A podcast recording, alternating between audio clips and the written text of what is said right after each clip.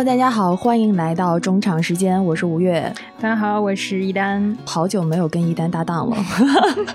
呃，一丹一出现就知道，哎，我们这一期邀请到的嘉宾可能都是我们中读编辑部内部的同事。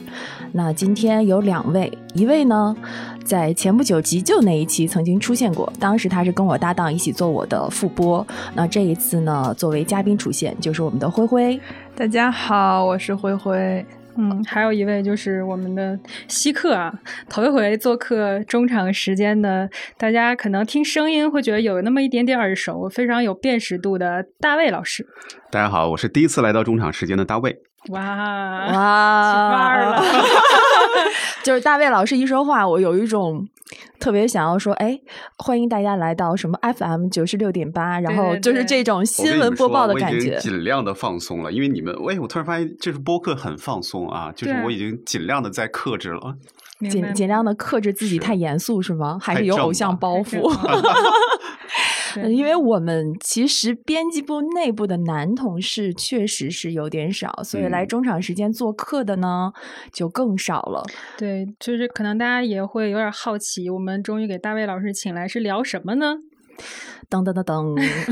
这不是下半年了嘛？然后最近，呃，各个公司也都开始催着大家赶紧把这一年度的体检去做了，而且现在也算是一个体检，呃，算是高峰期的尾声吧。对，年底冲一下体检的 KPI。对对对，所以最近就是体检这个热度又上来了，我们就想跟大家聊一聊这些年关于体检的那些事儿。对，然后这个选题其实还是大卫老师提出来的，所以我们就是把大卫老师一定。把他邀请到我们录音间。我跟你们说，其实最开始我都想了一个 title，就是我自己的 title。嗯。但你们这个主题出来太晚了。我的 title 是啊，大家好，我是体检之后开始惜命的大卫。啊。OK。但是其实你就算不体检，其实你平常在我们就是内部的形象也是一个养生 boy。呃，怎么说呢？就是因为以前的工作的关系，就是他对于。形象是有要求的，所以呢，就会对于什么吃啊、动啊，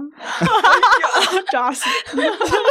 开场就开始要说了，是不是？我我们速度可以放慢一点，OK OK，慢慢来啊！这一期节目我现在有点期待了，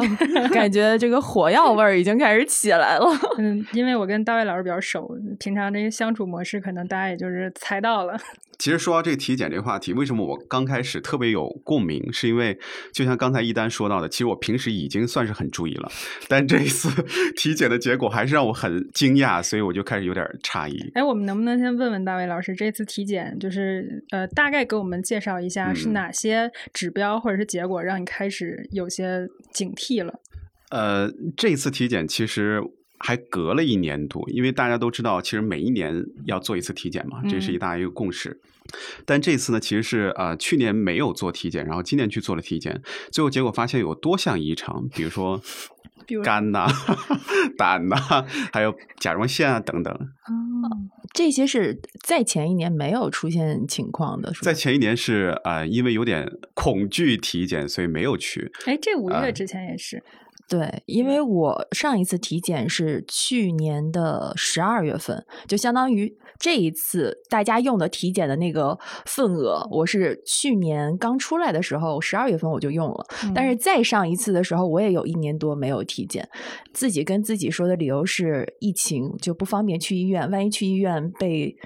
就是防控，就是给自己找了一个理由，对，给自己找理由。我记得你当时直接就跟我们说的是，就有点恐惧体检。对对对对对，然后我那一次确实也是查出了一些小毛病，就你会发现大了之后一体检，大毛病倒没有，当然有了也晚了。对，然后小毛病 对，吓人，这个吓人的地方，就就是觉得很吓人啊。然后小毛病反正是增加了不少，嗯，但是还好吧，嗯嗯，我有一个爆料就是。大卫老师跟我分享他的那个体检结果，然后就说其中有一项，别的我就不说了，就至少有一项是胆固醇高。然后我当时就爆笑，我说平常因为平常我经常会在那个办公室里边分吃的嘛，给大家就吃点什么那个小零食啊，或者一些比如垃圾食品、油腻的那些。然后大卫老师每次都会义正言辞的说：“嗯，不健康，不要。”结果他胆固醇高。嗯，但这个你胆固醇高是不是就高一点点，还是就就真的是高很多？呃，反正具体数据我就不说了，但是呢 我当时拿到那个报告之后，我问了一个医生的朋友，我说为什嗯么我会胆固醇高呢？他就分析了一下，他说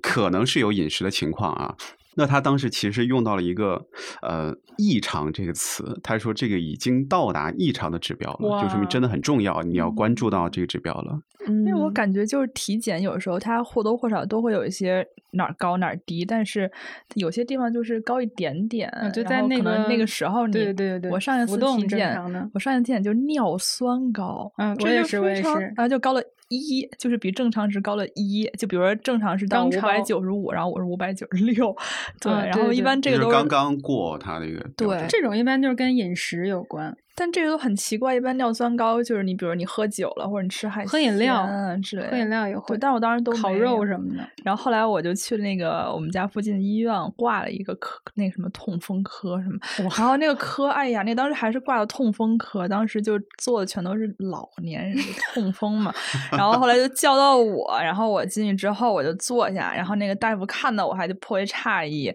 他说小小小姑娘你来看什么呀？我说我尿酸高，他说多高啊？报那个数，他就一秒钟就跟我说没事儿，没有事儿，我真的就还没有坐下，他就跟我说没有事儿。然后我说真的没事儿吗？他说没有事儿，然后我就走了。那你这个真的对你自己的那个指标很敏感啊。对对，我真的非常在意。拿到体检报告之后，不是会有往上的那个箭头和往下的箭头吗？对，就是那种往上的箭头，我觉得大家就都会比较注意。因为那个箭头它会标红啊，啊就标红对就特别明显。对对，我记得我当时知道大卫老师的那个之后，我第一句话跟他就是说：“我说以后要不该吃啥吃啥吧，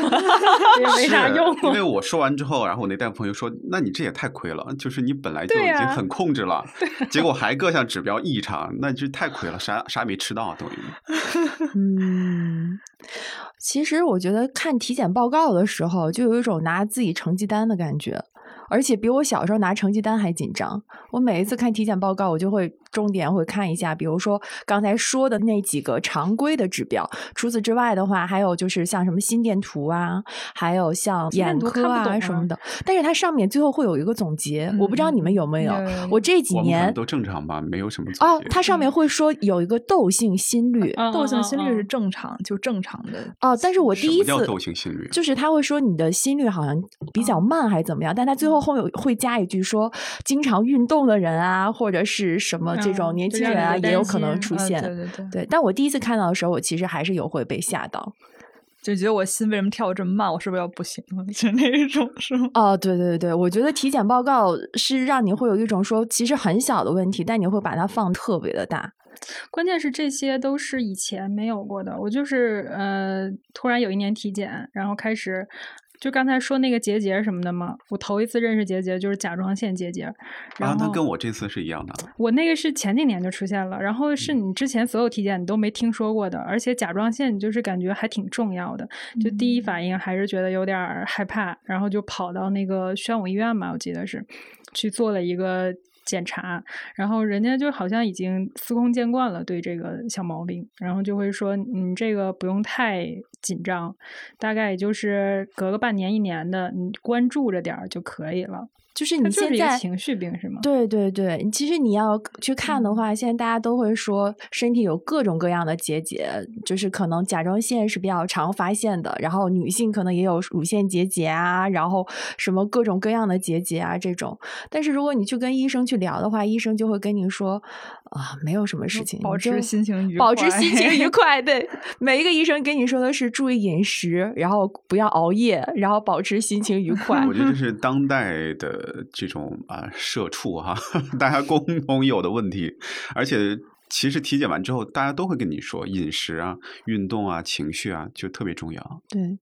啊，我在这里还特别想要聊一个，就是我们体检应该都是去那种体检机构吧，嗯体检中心。那你们之前有没有去那种医院体检过？你们觉得医院的那种体检中心和我们去那种专门的体检机构有什么差异吗？来的路上我还在想这件事儿，我就觉得特别搞笑，就有一个小道消息，不是那个在那个医院，就是当时我是刚入职没多久就去体检了，然后我印象中就觉得。这体检中心咋这么老呢？因为它就在一个医院的那个后楼，你记得吗？然后特别特别的，也不能说简陋，但至少感觉是有一些。寒酸吧，反正 我当时你看我来北京也没多久，然后我就去体检，然后我想象的都是那种高大上的，结果就是那样的一个地方，然后我当时就觉得特别的不可思议，就怎么能有这么老的医院呢？后来就 有一个小道消息，我也不知道能不能播啊，就说因为我们单位施工，然后给人家那水管子挖漏了。然后就搞的那个体检合作，但是那个医院嘛，就该说不说，那个服务态度是真的好，尤其前台。我我刚才想说，我说我也在那儿体检过，然后最大的感觉是他们挺人性化的，对对对，就是好像呃，因为他的。他医院等级不是很高啊，但是他的这些工作人员其实年纪都比较长一点，他们反而跟你说话的时候感觉好像就是特别亲切。我觉得主要是因为他们在那儿时间久了，就有一种公务员的感觉，就是这个这工作足够稳定。然后那个阿姨就是今年和来年你去都是一个，因为每次她都说宝儿上那边交表，她能叫出宝儿就是很亲切。是的，对，我觉得主要是因为他那个工作已经在这工作很久很久了啊。那在这里我必须要吐槽一下，我在体检就是那种体检机构去体检时候的那个感受，就是。呃，因为我们上一次给我们发的那个体检卡其实是可以去选 VIP 的嘛，但是我不知道，我也不知道，我也没选，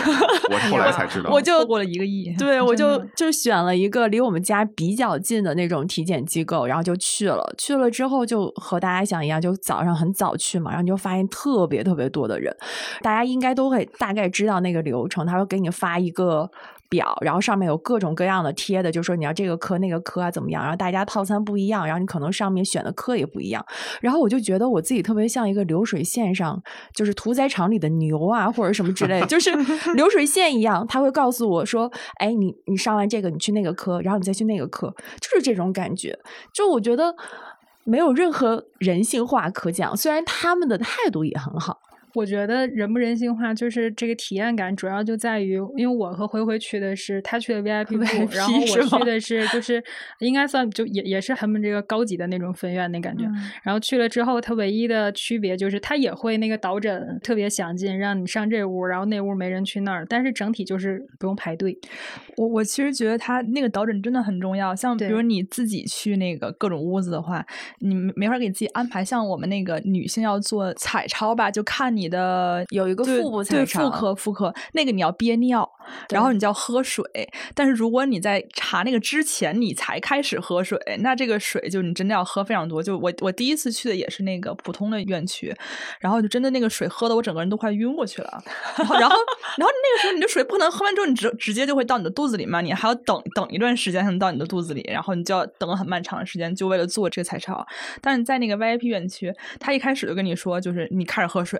就是他会告诉你做完什么抽血之后，对，那你就可以开始喝水了。在喝水的途中，你再去做这些做那些，然后就等你就是其他的做完之后，你正好你的尿也憋好了，然后你就可以开始去做这个。其实男士的那个呃项目里面也有一个 B 超。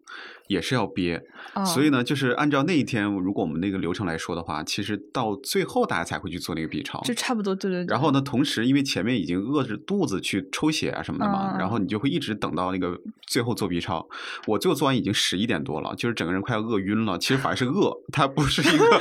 比如说憋尿的一个不舒服的状况。因为当时你一定会想说啊，没关系，应该很快吧。但是没有想到，就是男士的那个检查里面，B 超排队超级多，而且是按照就是顺序一个一个一个进去这样。我觉得这种好像不分男士女士，那个科永远都是人最多的，而且就会刚才灰灰不是说到有那种情况嘛？然后我记得我当时在那个科等的时候，就也还有。更好笑的情况就是，比如说有一个人先去编了，然后他的顺序其实是在前边的，但是可能。喝了一一桶水回来，然后就说你这个还不行，对你还得再去喝，然后又去喝了，然后又回来，回来了之后，可能他中间已经过了几个，就是达到标准进去的，然后等他可能第三轮回来的时候，我当时就看到了一个女士，一个姐姐吧，应该叫姐姐，就她当时已经不行了，就是喝水喝太多了，她就说不行，你赶快让我去做，但是里边有人，你知道吗？然后里边有人，他他说你你再憋一会儿，再憋会，不行了，不行了，就是到这种。种程度，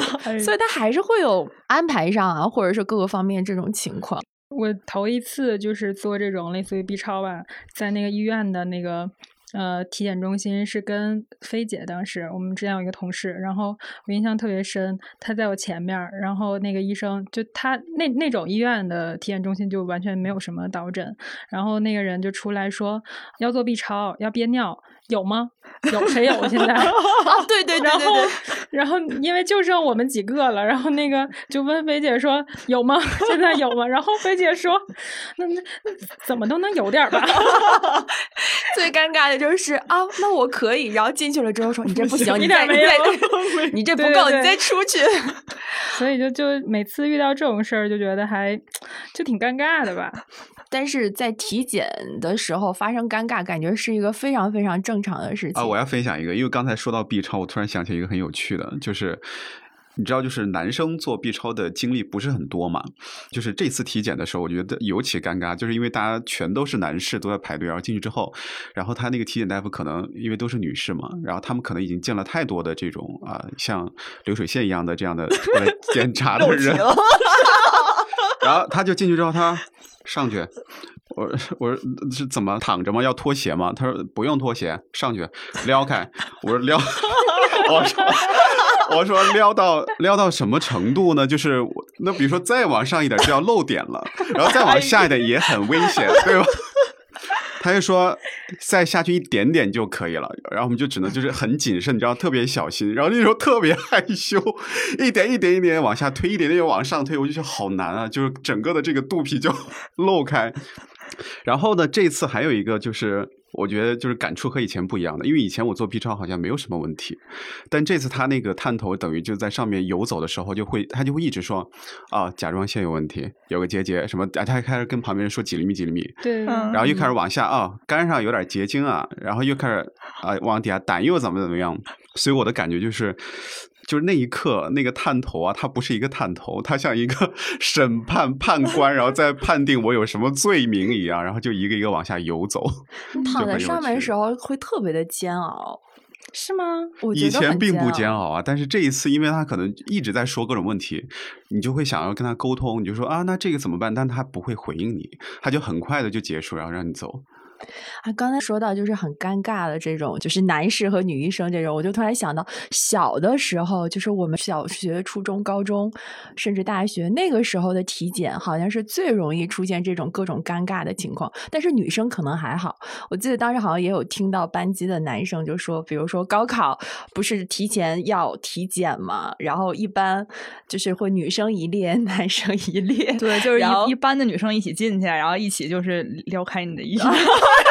他会有一些什么外科的检查，就是看你这个胳膊腿儿啊什么之类的，不是会有一个就是好像看看你的肩膀啊怎么样啊什么的。然后男生又会也有怎么样的，然后那这是一个严肃的医学讨论啊，但是男生里面又有所谓的这种外科检查，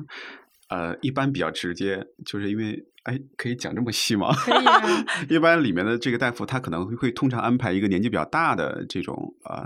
我不能说老人吧，但是就老的资深的大夫，会是男生男医生还是女医生，还是女医都有可能通常还是男大夫在做男生的外科检查。嗯对，但他进去之后就会比较直接，他说裤子脱了，就你你也没办法反驳，你知道吗？那时候就是感觉自己就是 待宰的羔羊，他就会说脱了，然后他要检查，他要看，然后呢，可以，我想知道，因为因为后面那个步骤我不知道能不能讲啊。你是说刚剪吗？我想知道，就是 男生在这种体检的时候也会有这种就是羞耻感吗？如果是一个女医生给他你看他很羞耻啊，我不是觉得，，因为我会觉得说那个他，因为他完全不给你迂回，所以你会觉得反而觉得有点尴尬。但是因为主要是后面那个环节咱们就是还挺好奇的，要不然你说一下呗。就是因为男生他会需要检查后面，你比如说有没有痔疮，啊嗯指检我们女这孩子还次也这次也有，这个也有我们套啊餐里都是就 就那个 对，这次我也遇到了，然后那个是个女医生，是个阿姨，听起来感觉跟我来自同一个地方，就是 感觉也是也是东北的。然后他说来鸭蛋儿，来趴这儿，然后我就趴那儿，然后 他就给我检查，然后他摸了两下之后说：“哎，这鸭蛋儿。”他说特别好，然后我当当时有一种被调戏了的感觉。我懂你的感受，因为我记得前几年看套餐里面有这个的时候，就是进去了之后他会问你，他说你要不要检对对查？对 然后我去年去检查的时候，是一个岁数比较大的一个老奶奶，就是那样的老大夫，他没有给你他没有用大卫老师的话说，没有任何的迂回，然后非常快就结束了。所以我想说，就是他如果有一些这种像刚才一丹说的这种很有很有人情味儿这种语气，好像你也还好一点，但是他反而是很机械的，就是很直接的，让你比如说趴那儿脱下来，就等等这种指我是令的时候，反过来的反而会觉得有点尴尬。我觉得是他如果很正式那种语气说你趴在那儿，然后他我就我就会觉得这是一个专业的那个检查，然后我也嗯会用一个很专业的心态去对待，但反而是那种他会就让我有一种 被调戏了的感觉，然后就是反而会觉得有有点儿怪怪的。那我觉得就是不要加评价，对吧？嗯 可以用一些请您，但但不要说哎怎么样，对吧？他可以简单的描述一下，而不是说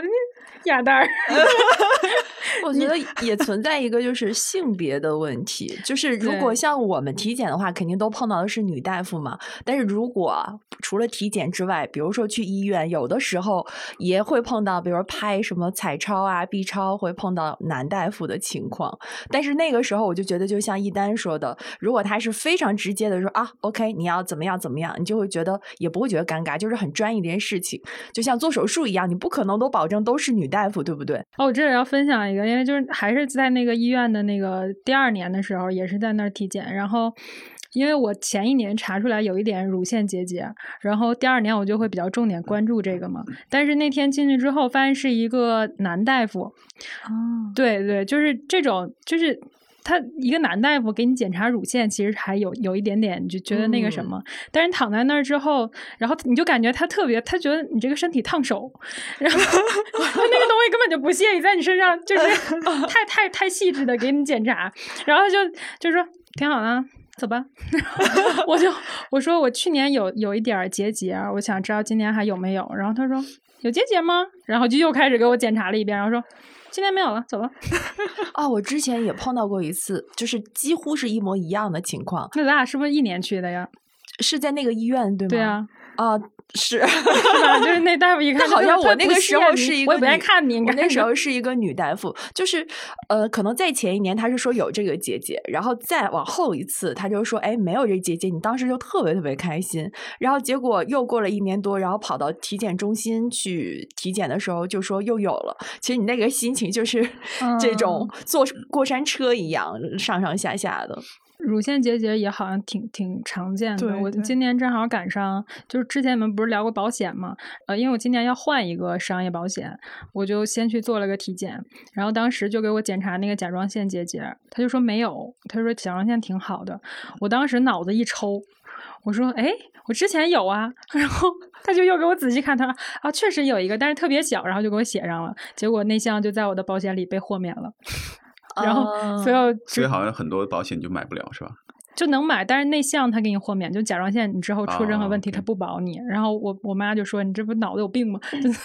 人家都没给你查出来，然后你还主动去跟人家把那提出来，但是他知道你有乳腺结节，他就没有说给你豁免，因为那个真的很常见。嗯，嗯，但是那个也是让很多女孩特别焦虑的一个病。呃，说到焦虑这个事，就是体检之后嘛，体检就相当于体检后的一个心态的问题。我觉得我跟灰灰都是属于有一点点对身体的那个反应还还有一点焦虑的那种。尤其我们俩就现在就是九五后，真的特别能熬夜嘛。平常你就感觉这个熬夜真的不知道带来多少风险因素，所以包括那个乳腺结节啊，包括像他说那个尿酸什么的，就只要是觉得应该去复查，我俩就都是那种赶紧去医院各种查。就是你那个钱包出来之后，你看到你的红色的各种问题，然后我就把那个问题放在某 某某 A P P 里面去查，然后查完之后会出现各种各样的，就是严重的或者不严重的，你有可能，比如你尿酸高，可能是因为你怎怎么样这样那样那样，然后你就很害怕，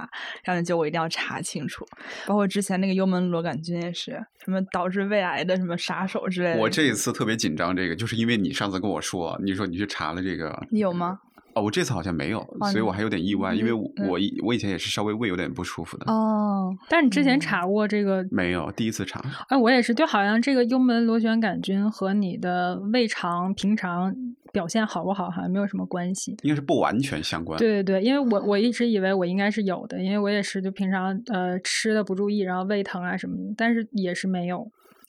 嗯。真挺奇怪的。像我我前一阵去查了那个做了无痛的那个胃肠镜嘛，嗯，然后其实是没有什么问题，就是就是那个非糜烂性胃炎，就其实可能大家都会有一点点那种就比较轻最轻的胃炎。浅表的那种。浅表对对对，然后但是我的胃其实经常不太舒服，可能这跟情绪也相关吧，我觉得。我觉得灰灰，你可以分享一下你那个胃肠镜的经历，因为前段时间就是脱口秀五里面那个嗯豆豆不是分享了他去做那个肠镜体检的经历嘛？然后我嗯看了之后特别好笑，他说做完肠镜了之后，就是有什么，他那个说的是什么有一个遮羞布，然后你就要坐在那儿。就我不知道是不是真的 是这个样子，就胃肠镜，首先就大家呃肯定先去医院预约，然后一般好的医院要约好长好长时间。我当时去的是一般的医院吧，约了一个月，然后在做胃肠镜的前一天你就开始喝那个药，那个药其实主要是帮你清肠子的，嗯呃，大概一小时你要喝一升的水，但是你不会不是说那就是那一升水直接倒进去，就是你要分十五分钟，每十五分钟喝二百五十毫升，二五毫二百五十毫升就洗胃了跟这反正差不多，就是对，你就直接喝进去。就一开始你觉得那个还行，那个就是电解质水，但你喝到后来是就真的就是就是完全不能不能忍受。我当时看那个小红书上面很多人都说攒点什么脉动之类的，就一起喝。那那个水有味道吗？那个水有有个非常奇怪的味道，就非常奇怪的那种，就是甜不甜、咸不咸的一个味道，铁就是锈味。差不多，差不多，就就非常奇怪的味道。我当时真的真的就是，我也我们家里也没有脉动，我只能喝那样的水。然后喝完之后你就开始窜嘛，然后就基本上就是窜到你觉得你可能都要憋不住的那种那种地步，就是就是住厕他他说对他说你的那个窜要窜到。呃，最后你要拉出来都是黄色的液体，就是不带任何物质，不带固体物质。对对，然后就全是淡黄色淡黄色液体，我天，就是你想你有就画面了 你就坐在那儿，然后你就，然后你就就是液体哗啦哗啦哗啦哗啦，然后到后来 不一般，哎呀，然后讲的有点过细了，就是有点过对不起然后那个我第二天我在喝最后兑水的时候，其实我我有点喝不下去了，我喝少了。但那时候我其实已经，我觉得我已经非常符合淡黄色液体，但是我最后那个体检报告出来之后，那上面还是写就是肠胃准备不充分，就说我准备的不好，我就觉得我都已经可以了吧，然后就还还还是不行。然后那天就是你进去之后，你就先那个打上那个麻药的那个预备针吧，应该是打打一个那个吊瓶，然后就躺在床上等待着就被推进去，啊、是要换病号服的吗？不用不用穿自己衣服，就穿好好被脱下来的裤子就可以了。哦，对，然后你进去之后，啊，我当时非常尴尬，当时好多我觉得觉得比较年轻的帅哥是医生。你都打了麻药了，医生啊怎我没有么看出是帅哥？我没有打麻药，我只是打那个麻药的那个，就是类似于预备的针吧，还没有给我出麻药呢，我还是非常清醒的。然后就有些帅哥，我觉得可能是他们就比较比较年轻的，就是不是那种主治医生，可能来实习的习观摩的年轻。住院医什么的。对，嗯当时我没有脱裤子啊，我觉得还好啊，我就躺那边，然后我觉得嗯还还挺好，然后他们就把那个氧气，就是一个什么吸的什么东西放在我的嘴里面，所以那个才是麻药是吗？我不知道那个是麻药还是会把麻药会打进来，哦我我不太清楚。然后一边打一边推针，然后一边那个让我大口吸那个气，然后你就两秒钟你就过去了。妈过就是对过去之后，他们就开始就你什么感觉都没有。然后他，我觉得那个医生真的就麻药摔挺厉害的，就是他会在你就是做完肠镜的那个，就是那个管子刚从你的肛门还没有拔出来，就刚他马上就要拔出来的时候，他就停麻药，然后你立刻就醒了。我就醒了之后，就是当时脑子还不是很清醒，然后应该别人帮我提的裤子，然后就被推出来了。推出来之后，然后就是那个他们就说你醒一醒，醒一醒，然后我就起来了，然后基本上就就就对你这个就是无痛吗？是叫无痛无痛，完全不是说无痛的场景需要有家人陪伴吗？有有有，但他们在外面坐着。啊，所以其实反而是先是大夫在推你，把你推醒。对，且是大夫帮你脱裤子，帮你提裤子。对，哦，我我突然想到了有关肠胃镜的一个事情是。之前我家里就是可能跟这个没有那么大的相关，但是之前我家里我姑姑，然后有一次就是哭着给我爸爸打电话，就是说：“哎呀，完了，就是觉得我我可能活不长了，怎么样？”然后我爸就问说是什么情况，他说：“哎呀，我的胃肠肯定出了什么问题，因为我上厕所的时候。”马桶里出现了红色，就是啊，然后他就觉得肯定有什么什么情况啊，怎么样的，然后他就我爸爸就说说，那你赶快去医院去看一下，然后不要自己瞎猜。就是当时你跟他怎么说都没有用，他说我已经查了，在那个百度百科上查到说这个的话有可能是什么什么呃肾病，然后最严重的什么什么尿毒症什么之类就全部都出来了。然后结果上医院查了之后发现是痔疮。对，然后好多这种，他就好像也让他当时做了这种胃肠镜。嗯嗯嗯嗯，但那个就是说，还是建议大家隔隔几年可以做一次，或者上年纪人对，因为你上次跟我说完之后，我就想说，其实我也想做一个，就是我一直还没有做过。但你这么今天一描述，我有点劝退啊。他其实，在做肠镜的时候。我不是非常的清楚啊，它应该是在在你肠里面打气，然后让你肠子就是会类似膨起来，然后它会照的比较清楚嘛。出来的时候，你在就是你一直饿饿了一天了，然后你在进食的时候，肠子会有点疼。反正我是觉得当时挺疼的。对，这这应该是整个流程里面我觉得最疼的，就你做完之后你吃饭的时候。我做过那种就是正常老式的，应该算是胃镜，就是高中的时候做的。其实就关于体检那个，我发现其实我这个对于健康的焦虑有点来自于我妈，她就是那种有点小毛病，然后她就会特别嗯着急让你去去医院复诊的那种。就是往好了说，反正也是就是比较在意自己的健康嘛。然后当时我就是做过那个胃镜。他那种老式的，就是只给你那个嗓子这儿打麻药，喝下去的麻药，然后你就整个他那个管子会经过的那些地方，就稍微可能就会嗯没有没有什么感觉，但是他那东西进来还是很恶心，然后你还异物感，对，特别特别明显，就挺难受的。然后最后就觉得那个嗓子都快发炎了。后来做完那个之后，我就出来之后，就嗓子就就有点发炎。但好处就是你可以一直清醒着，然后看他跟你说你这胃里边可能有什么。溃疡啊，或者什么的，这是啥好处呀？我觉得 就是 多难受啊！但我其实一听到你说两秒钟，然后就就是啥也不知道了，我就觉得有点可怕，我会比较害怕那种麻药的作用，未知感。而且好像那个麻药配的好的话，他们他们是能够精准的去计算那个对对对，他刚才不就说就在那个拔出来之前一会儿就就行了吗？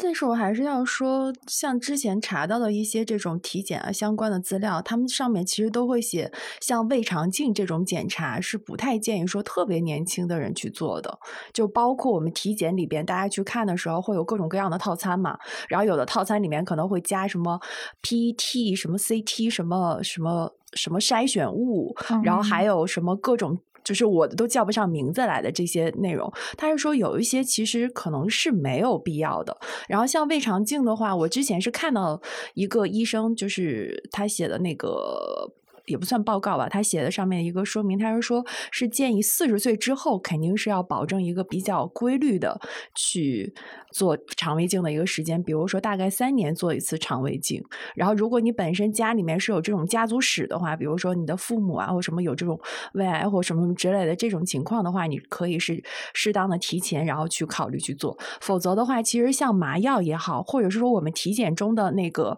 做 CT 啊什么的，大家会发现，大家他会 把肺部的那个 CT 其实会改成叫什么肺肺部的那种拍片，其实这个改成这种形式是因为呃做 CT 其实就会有那种低辐射，对。但是先问你最近有没有备孕的计划，对，是不是怀孕了？对。但即使是没有备孕的话，那个东西有没有？对，也是会有辐射的。所以我是觉得这个可能大家确实也还是要。考虑一下自己自身的情况到底是怎么样的。对，说到这，其实还会有很多人，他可能公司是没有这个福利吧，相当于是他可能很多时候都是要自己，或者是有些人可能公司那个套餐他觉得不是那么的全面，他也会花钱，就是因为为了健康着想嘛，可能会花比较贵的那种价钱去做那种相对全面一些的。但是就是因为市面上现在套餐太多了，会慢慢发现它会细分成针对，比如说青年、白领，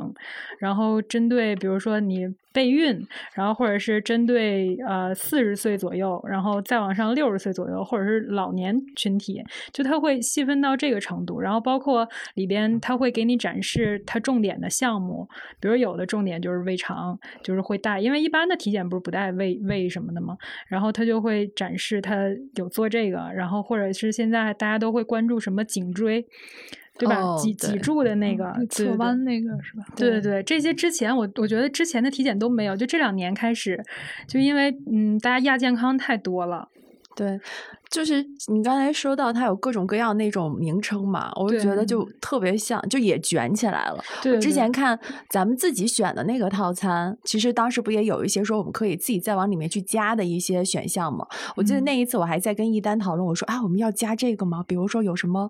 呃早癌什么早癌筛查，或者是什么什么肿瘤物啊什么之类的。但是我是做这期节目的时候，包括其实我们前段时间不也又做了一些急救啊，还有。其实也在跟一些医生去做一些联系。体检里提到的早癌筛查和可能我们想象的早癌筛查还是有很多不一样的地方。就比如我刚才提到的那个，呃，里边经常提到的那个什么肿瘤筛取物，我看到的资料是说，这种套餐就是肿瘤标志物的检测，其实通常是作为疑似癌症患者的检查项目，所以其实并不应该是所有人都作为一个常规项目去做。但是其实现在我觉得有一个很大的趋势是，大家都觉得体检项目做的越多，然后我好像检查的仪器越高级，我好像。我就会越健康，但我觉得，反正我啊，我我觉得我和你俩是相反的一派，我就会觉得，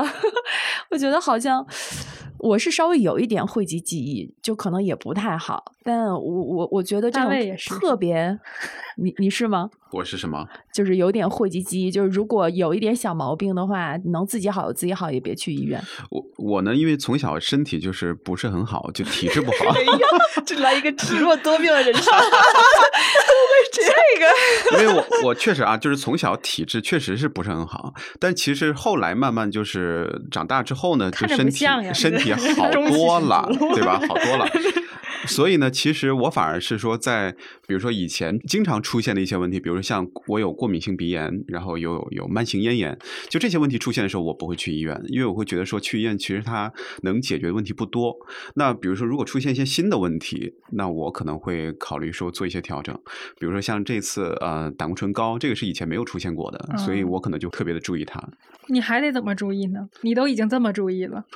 但是这次我确实是还是去，比如说问了一些朋友。就医生朋友啊，只要他们就说，那可能饮食上还是要再做更多的调整。我非常想说一下医生朋友啊，就是谁身边都会有几个医生朋友，但是你没有发现吗？就是我们身上有一些这些小毛病，你跟医生朋友聊完了之后，反正我的医生朋友给我的反馈就是。都不是事儿，就是你别把它当事儿。我我举个例子，比如说我有一个关系特别好的，就从小的发小，然后他现在是在老家那边当医生，就是内科的医生，就是专门管内分泌的，比如说什么糖尿病这些调指标都是他来管。然后呢，我基本有个头疼脑热，我可能都会跟他去聊一下。然后有一段时间我就有点健康焦虑，就我偏头痛，也不是一直痛，但是就有的时候有点痛。然后结果那段时间特别焦虑，我就问他，我说：“天哪，我偏头。”头痛，我脑袋没事儿吧？我不能有什么吧？可能正好前段时间看了《人间世》的那个纪录片，你知道吗？然后我跟我朋友我就发微信，我就说我说没事儿吧？脑子里长东西了是吧？啊，真的，就是就是你脑子会胡思乱想。然后我朋友就回了我几个字，他说你没病吧？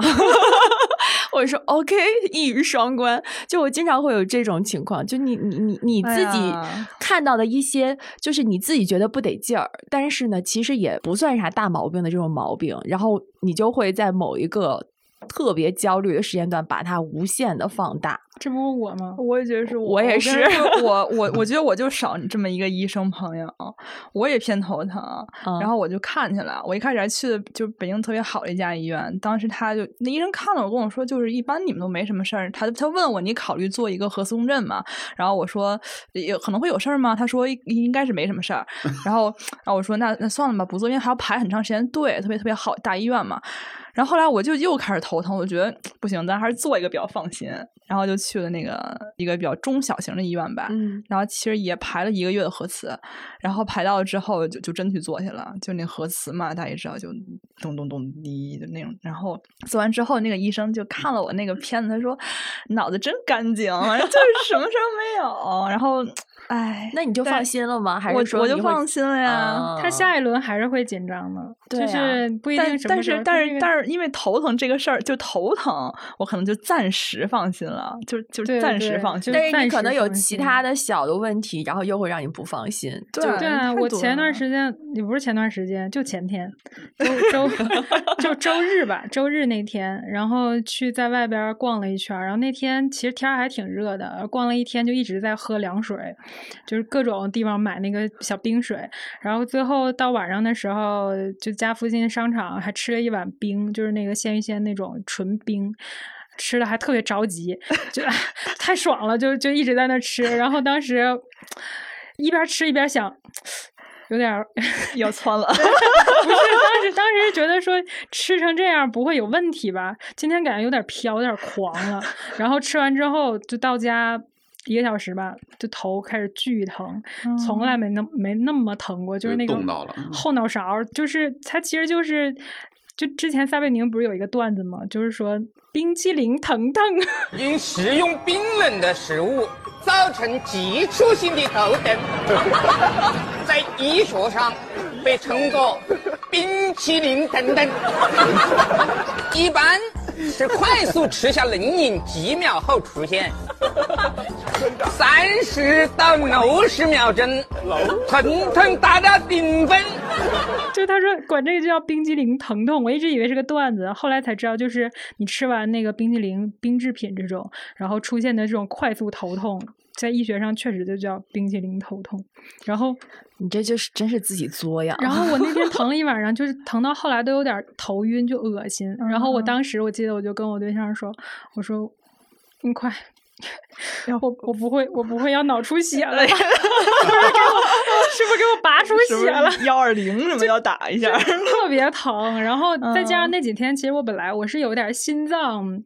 焦虑，就是我我我总觉得自己心脏焦虑，就是因为我经常熬夜，然后又失眠，然后你想睡又睡不着，然后或者是你，但其实你睡觉那个时长大概还是能保证的，对吧？对。但你还是会焦虑，因为你就看了太多那种就是什么上班族什么突然就就怎么了那种。你就特别，那这属于是没病给自己找病，就特别害怕。然后我就，我就真的真的很焦虑。我去年真的去那个长安医院，认真的做了一个全身体检嘛，啊，心脏心脏的检查。这个我今年做了一个。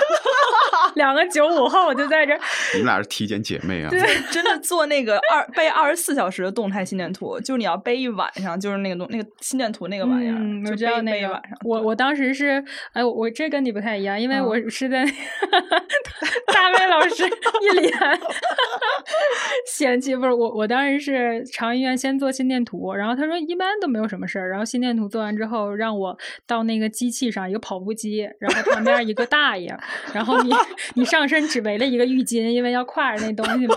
然后只围了一个浴巾，然后大爷就在目不斜视，就在那看着电脑说走两步。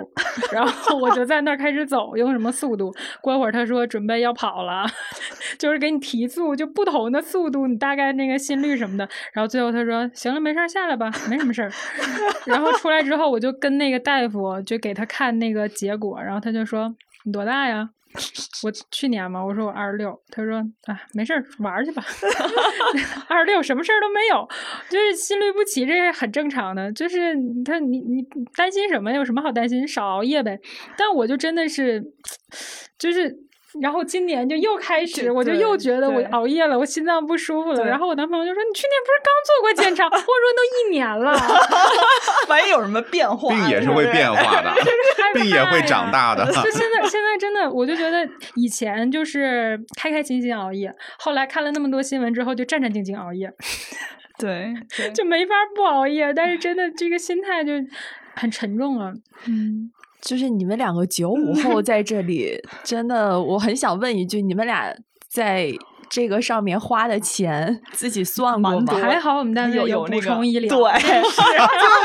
真的。当时那个查我那心脏一整套，然后后来就真的用到第一次用到那个二次医保，就因为真的花超多钱，那个很贵的。他那个挺贵的，我我我当时查了好多血，还就是一一套抽了好多血，心肌酶啥的也我也不不知道什么东西。然后那个心脏彩超，对心脏彩超会有。对，你每年抽血都是抽不少吧？我当时还想说呢，就我就是那个做体检的时候会自己花钱买一堆，然后你到抽血的时候，就别人可能就拿三四个管子，我就抱一箱管子。然后你知道，就是很多体检机构，因为他抽血的时候他会给你推广，他就说，哎，要不要顺便再多抽一管啊？是是是，所以你是一定会上套那个。这个这个推广我不会，就他推广之前我可能都买了，然后 主动购买，先先购买了，把全套的能买都买了。对对，就已经抽蛮多血了，那会抽很久哎，你的血。我觉得我俩应该是心理问题。要不看看心理科？我我觉得是的。我我觉得就是我需要一个人在我旁边跟我说，就是跟就骂我，就你在想什么？怎么可能？就你你就怎么可能呢？就是我觉得我会需要一个人这样子否定我这些想法，然后我会好受。不，我觉得是需要有一个人提溜着你早睡早起，多多锻炼，那样就是你从根儿上就把这事儿解决了。但是不是？但你怎么说呢？我觉得就是他总会找到自己的问题的。我早睡早起那些年，我就不是那么焦虑。但可能是你更年轻的时候，就比如说啊，我我在想，如果像灰灰这种情况，可能他维持了一段时间早睡早起了，但他又会觉得说，哎，我这段时间吃的是不是不是很卫生？我是不是也有可能有这个问题？就是它是一个根儿上的心理问题。我前一阵去查什么呢？就是我有一段时间我便秘，就是可能就大概你比我还严重，我就是心理这个程度。然后呢，我就开始就查的往查，然后可能是什么肠子。啊，肠道出了问题啊！所以你看，第一步永远是在网上自己查。然后，然后我就我就去看医生。然后当时我去看的时候，那医生一开始还挺挺认真的。他拿出来病历本，不对，那个开始敲。他问我就是你有多少多长时间没有 没有排便？然后我说三天。然后他就就不敲了，你知道吗？他就然后就跟我说，没什么可值得敲的。对，他开始跟我讲，你平常要吃蔬菜。然后我说我我吃蔬菜。他跟我说你们那个蔬菜太少了，你知道吗？你以后要吃，你看我，你看我的手。要这么这么大的一坨非常非常多的蔬菜才可以，然后我就觉得，我后来想，我觉得大爷都已经就非常无语了，就那个医生已经就是，哎，但是我跟你说，你有可能真的蔬菜吃的不够，为什么？因为这次体检之后呢，我就真的又听了我那个朋友的话，然后呢去参照。那个叫中国居民平衡膳食宝塔，你们知道这个东西吗？我知道，一般都是家里有孩子的才会贴一个这玩意儿。是，但是这一次我就说，我好，我就要跟他死磕，我就按照你那个推荐的量来，我试一试看能不能就是满足这个所所谓的最佳、最营养、最均衡的一个标准。然后我就按照那个宝塔，真的在按照那按照那个宝塔吃了大概两个星期。然后呢？他当然不会那么快有变化，但是我会觉得说，好像好像我更健康了，就是这种感觉。你觉得会不会是一种心理安慰呢？多少有点。哎，但是我跟你说，因为参照完之后，我会发现，就是我们日常就周围的人的饮食，确实蔬菜吃的比较少。就是他他这上面说的这个蔬菜，一天要吃三百到五百克。对。就是可能大家没有什么概念，因为我自己尝试两周之后，因为我自己就就就说我就在那个某买菜平台上去买他那个现成包装好的菜，我会发现他那个菜确实他就是按照那个标准来的，一份菜差不多就是两百五十克，然后那一份菜炒出来真的满满一大盘，对，就满，而且那是一顿，当然那医生也，所以也就是说中午晚上你有可能你要吃到就是非常多的蔬菜才能达到它的那个量。大卫老师就是那种，你看他平常就吃的挺健康的，然后他这回就就是要死磕，就看看就是一定要吃到最健康，看会怎么样。如果换作是我的话，我觉得我可能会报复性的，就是我就我就我就天天烤肉了，我看我还能省到什么程度。然后在某一天晚上你就开始 emo 了，就哎呀，回不来了，返不回来了。我觉得大卫老师这个就是体检。后遗症，我去年十二月份体检了那次之后，呃，我当时是颈椎有一点问题，就是说颈椎就是那个曲度变直，还有一点说骨质增生。我当时看到说，我说骨质增生这种话，感觉一般都是五六十岁的人才会有，就颈椎不好。然后还当时就是呃说我的眼睛可能度数下降的比较多吧，然后所以在体检了之后，我就。大概在半个月到一个月的时间里面，我每天坚持早睡早起，而且每天会在我的日历上面去记录，说我今天几点睡的，然后呢，我今天有没有运动，以及我就跑了两家医院去了，呃，去看了眼睛，然后医生跟我说啊，眼睛没有什么问题，然后自己才放心，然后又去看了那个去了。北京中医医院看了那个颈椎，他就说啊，也没有什么特别大的问题。我觉得五月老师主要是那种会往中医上靠的那种，就是他会对于这种整体性的调理，就是比较倾向于这种。我觉得有一个原因是，一是我确实不是很喜欢去。医院去那个医院里面，我觉得他他会加重我的焦虑，可能会对于灰灰来说，你们是相反的。他们俩呢是去了之后就反而增加了安全感，对吧？嗯，消除了焦虑，你是增加了焦虑。对，因为我一去，比如说那种西医院啊，就就稍微区分一下，我就是觉得啊，里边你会看到各种各样的那个例子，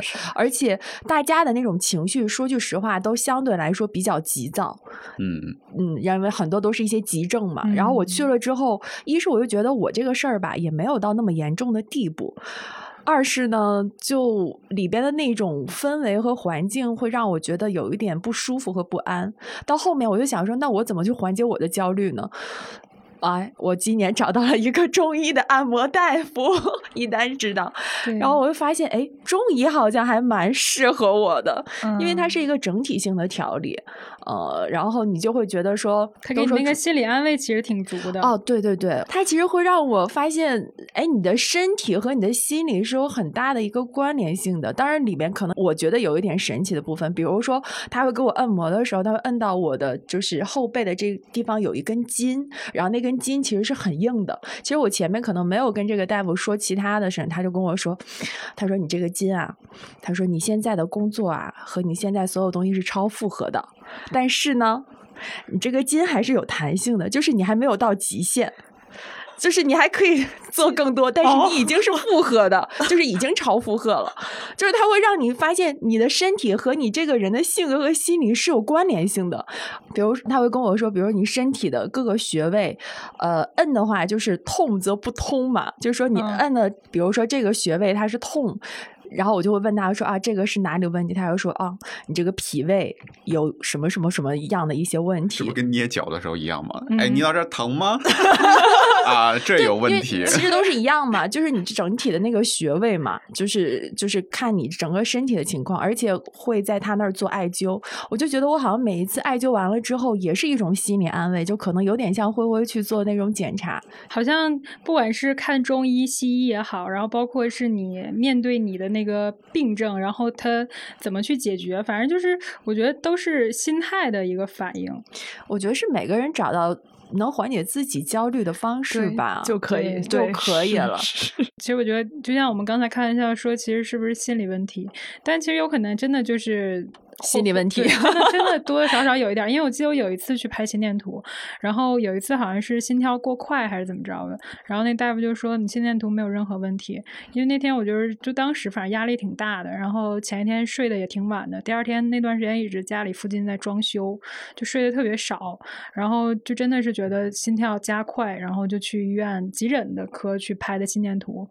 然后当时他就跟我说，他说你的心电图没有任何问题，你应该去看看。是不是情绪病？嗯，后来我才知道，情绪病其实就是心理，比如说焦虑，比如说抑郁啊这方面的植物神经性紊乱，好像对对对，反反正就是，嗯，就最近两年好像听说那个抑郁症也要被纳进。其实今年已经有一个出台的一个文件，就是说在青少年的体检里面是把抑郁症纳入到呃体检筛查的。我觉得这个其实还是一个挺明显的信号。如果你去看一些呃比较稍微高端，或者说一些体检上面的套餐，他们有的是会把抑郁症或者这种情绪筛查放到体检套餐里的。嗯，因为大家可能慢慢也都会觉得说，有一些问题并不是只是身体上的一些问题，而是心理上的一些问题。但我很好奇，这种筛查就是他的那个问卷儿。呃，如果我们正常的那个答的话，比如说他只是这段时间有点 emo，然后答出来可能多多少少就会容易出现，比如说轻度抑郁啊什么的。就是如果是青少年的话，会不会特别拿这个结果当回事儿，然后就会觉得说我抑郁了，然后我就怎么怎么样，我就去就是他那个结果，我觉得并不一定导向一个特别。我印象中好像是比较关键的指标是有没有生理上的一些问题，或者说有没有呃自杀、自残、自伤的一些表现。对，我觉得成人和青少年肯定还是不一样。青少年的这一个，因为我觉得离我们还是很远，我们就在这里不做讨论。但是像成人的话，我觉得把比如说抑郁或者这种情绪的筛查放到体检套餐里面还是很必要的。它可能并不是会出来一个非常明确的结果或标准，但其实就像我们有一些查出来的一些很小的那种不致命，但是你会又觉得有点不得劲儿的这些小的毛病是一样的，就是这个结果其实是会正面督促你，让你知道说，哎，你身体是不是有一些这种情况？因为我觉得有的人。像我跟大卫老师，我们是属于就可能 有一些问题，自己可能是想要忽略它，或者说一些小的毛病，也可能不去管它。但可能像灰灰和一丹，你们俩就是属于那种，我觉得啊属于，比如说有一些小问题，就会哎特别的重视，就可能也是这样的一个作用，对于大家来说是一件好事儿。我俩重视的一般都是命，跟命相 关，就头啊、心脑血管。你们不会担心自己有一点过度医疗吗？不是我俩就是要就是那种就是就是水来土挡，就那种要把所有的可能致命的原因就都堵住，就是我水可能还没我要我要查一个小溪，对，然后就就是说我我要断绝他可能会要我命的这么一个可能性。对我俩直接就想到最坏的那个后果。对。嗯，OK，我觉得对面是一类，可能我们是一类，还有一类我看到身边朋友可能稍微温和一点的，就是他们可能是朋克养生的方法，就可能也熬着夜，但是同时也吃着什么抗氧化呀，什么什么葡萄籽啊、护肝片儿啊、什么护眼片儿啊，就是这种，我觉得这也是一种类型。我我就记得我，因为之前经常出去录音嘛，然后会接触不同的那种老教授啊什么的，然后我就会有意识的去，可能跟他们聊天的时候，然后也会记住一些他们的作息。然后记得有一个老师，哎，是叫什么来着？他说他每天都是要凌晨才能睡，就是他人家是工作到凌晨啊，然后早上就是可能也就。七八点钟、六七点钟就起来了，然后当然就每次我睡不着的时候，我就想没事儿，你看人家那么大岁数了，睡的也不怎么多，不也还行吗？然后就就是经常会想一些这些例子，就缓缓解一下自己的焦虑。但我真的特别好奇，就是 面对这种作息，就大家真的能，就是现在这个社会，人手一个手机，大家能每天能保证自己的这个就早睡早起的人。就大概占几成啊？真的有那么多吗？其实这两年也有很多这种关于早睡早起以及什么是熬夜的讨论。我记得是有专家说过，说早睡早起，当然它可能比较符合从古以来就所谓中医或者说你的身体整个的一个运行作息的一个规律。但是也有很多人，他们只要保证他们有。这个时间段里有充足的时间，然后他所有的作息时间是规律的就可以，并不一定说我一定是，比如我晚上十点睡，早上六点起，这个就是最完美的一个作息时间，它并不适用于所有的人。会不会跟睡眠质量也有关系啊？那比如说有的时候我就睡时间虽然不长，但我特别深。啊，所以休息的特别好，控制不住啊！这种我连睡觉都控制不住，更何况睡着之后的事儿。我突然觉得这个是可以往外延伸到一个话题，就是你怎么去自洽。因为你有没有想过，你在晚上熬夜的时候，你熬夜了，熬夜了之后，你自己的情绪又觉得，哎呀，完了，我今天熬夜了，我身体肯定又更不好了。你又把自己上面这种 emo 的情绪又加重了一遍，然后你是一直。就是像一个滚轮一样，越滚越大，越滚越大，然后最后到你觉得说肯定会影响到我的健康，但是其实我觉得这里边心理的作用可能占百分之六十吧。其实如果你就哎，我今天我就是想熬夜，那好，那我就今天熬夜一下，然后我知道我明天要把它给补回来。我就放放宽 放松一下，然后或者是说，我就知道我今天我要好好的去怎么样，就就是我觉得你可能给自己在这个上面加注的心理压力有点过大了。我觉得这样，你在熬夜之前，你把你体检报告 拿出来看一看，更紧张了，更焦虑了，更睡不着了。尤其是就是像那个嗯，那个五月刚刚说，就是好多那个呃视频啊，然后就会演，比如说一个非常年轻的女子，她患了患了癌症晚期，然后然后然后你就经常就是不管是小红书还是 B 站，你肯定能刷到这个。然后呢，你就非常非常细，你就点开看，然后他现在开始信息流推荐，你看了一个就出来另一个，完之后到后来就是你，我有一段时间我的小红书上有非常多就是癌症晚期患者什么，就是 就不要笑，不要笑，不要笑，就是。哎呀，非常非常非常非常沉重，非常沉重。然后有一段时间，我都就是把小红书卸载，就是就是微博也是。知道你想看，然后一直给你 推。你你打开一个，不是前两天秋瑞在那个脱口秀上说的吗？自从就自己那个那个什么买了那个六块几的游泳裤衩之后，就开始给他 推各种信贷，就觉得他买个烤冷面都得分期了。然后我觉得就是微博也是，我之前就看到，因为现在热搜太那什么了嘛，然后就经常。能看到新闻底下就会有人特别生气，就说我熬夜你给我推猝死，我吃外卖你给我推胃癌，到底想要怎样？对，就现在大数据时代就是这样，很可怕。那个微博热搜又超可怕，我今天还特意记了一下，我这两天看到微博热搜，我都很怀疑说这个到底是个性化还是什么？你看，我看到微博热搜什么年轻人如何慢慢。失去健康，原来零零后都在偷偷养生，熬夜到底对人有多大危害？就类似于这种，就是你看了之后，他肯定会勾起你一些这种焦虑啊。对啊，就原来就是开开心心熬夜啊，现在就是。但其实我们就是被这种信息化给裹挟了呀。对，如果你认清这件事情了之后，以及你对你自己的身体能稍微再自信一点点，找到一个稍微能缓解自己健康焦虑的一个方式，不管你是朋克养生，还是中医也好，还是说去医院检查也好，我觉得其实就会好很多。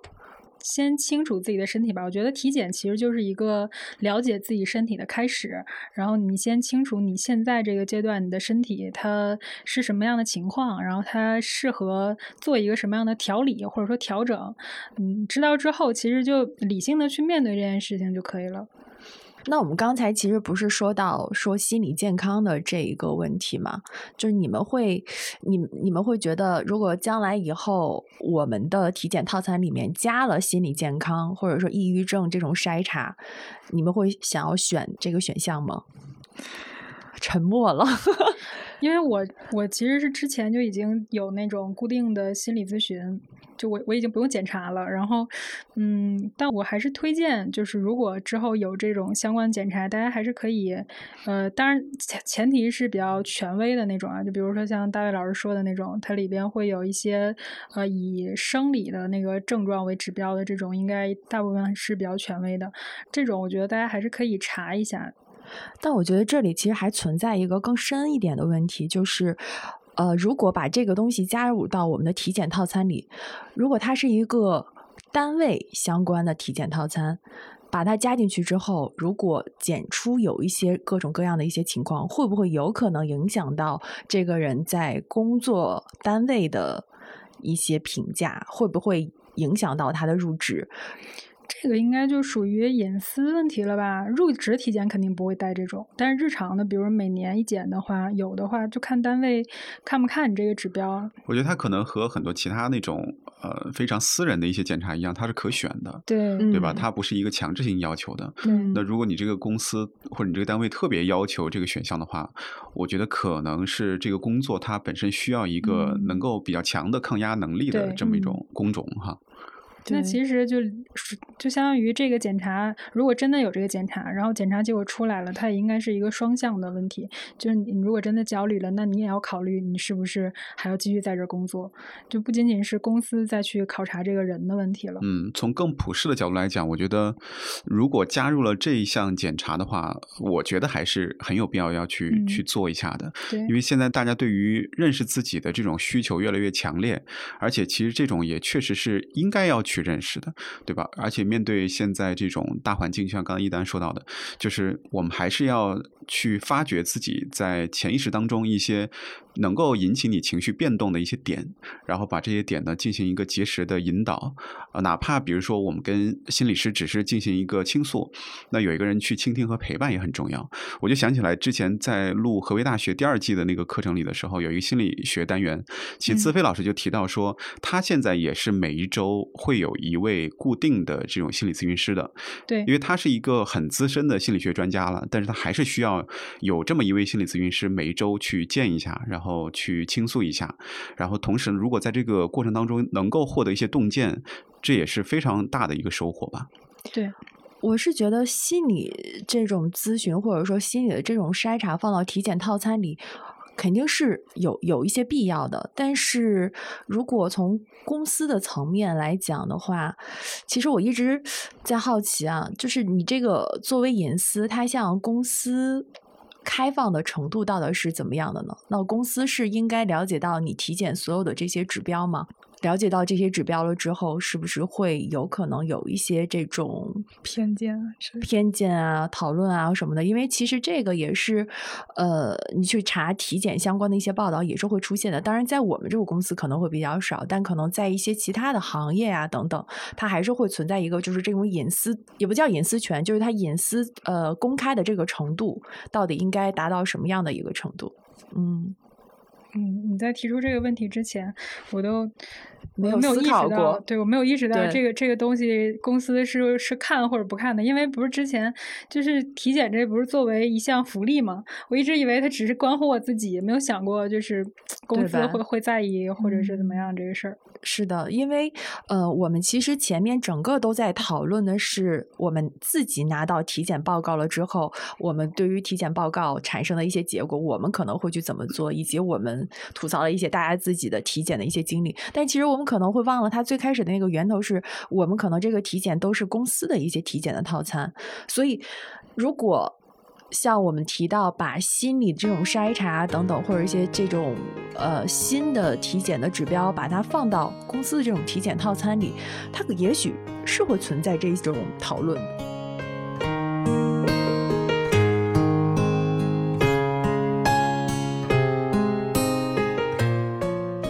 这个月其实大家会发现啊，我们做了一期急救的选题，然后我们这一期又做了一个体检的选题，会发现确实是快到年底了，大家对于自己的健康还是很关注的。嗯，然后呢？其实刚才一丹提到说，哎，自己心突突的时候，自己都特别害怕。我当时特别想说，可以去听我们上一期急救的节目，就是听完之后 更害怕了，去学一下急救的知识。就是我，我有一天就熬夜之前，然后我就觉得我那天已经熬夜到凌晨三点了。然后我问了我男朋友一个问题，我说。你会做心肺复苏？然后他说我会，我会，你放心，我会。把我们两期节目串联起来了。对，所以就希望大家能保护好自己的身体，然后在下一次体检之后可以减少一些对于健康的焦虑吧。最主要是心态要好起来。对，然后呢，也欢迎大家在评论区给我们留言，然后可以聊一聊你自己的体检的经历，可以有吐槽，然后可以有各种各样的稀奇古怪的故事，我们都希望可以跟你进行互动。对，也欢迎如果有医生朋友的话，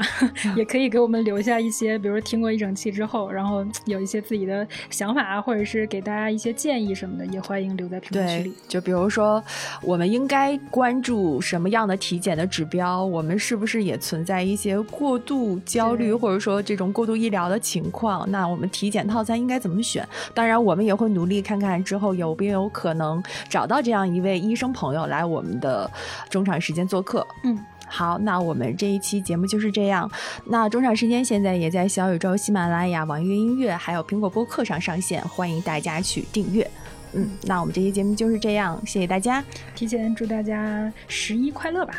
行，就这样。大卫老师，大卫老师还等着说最后说一个 再见呢。对，我想说没再见。你说你俩再个见，快对，再见，再见。啥意思？没走。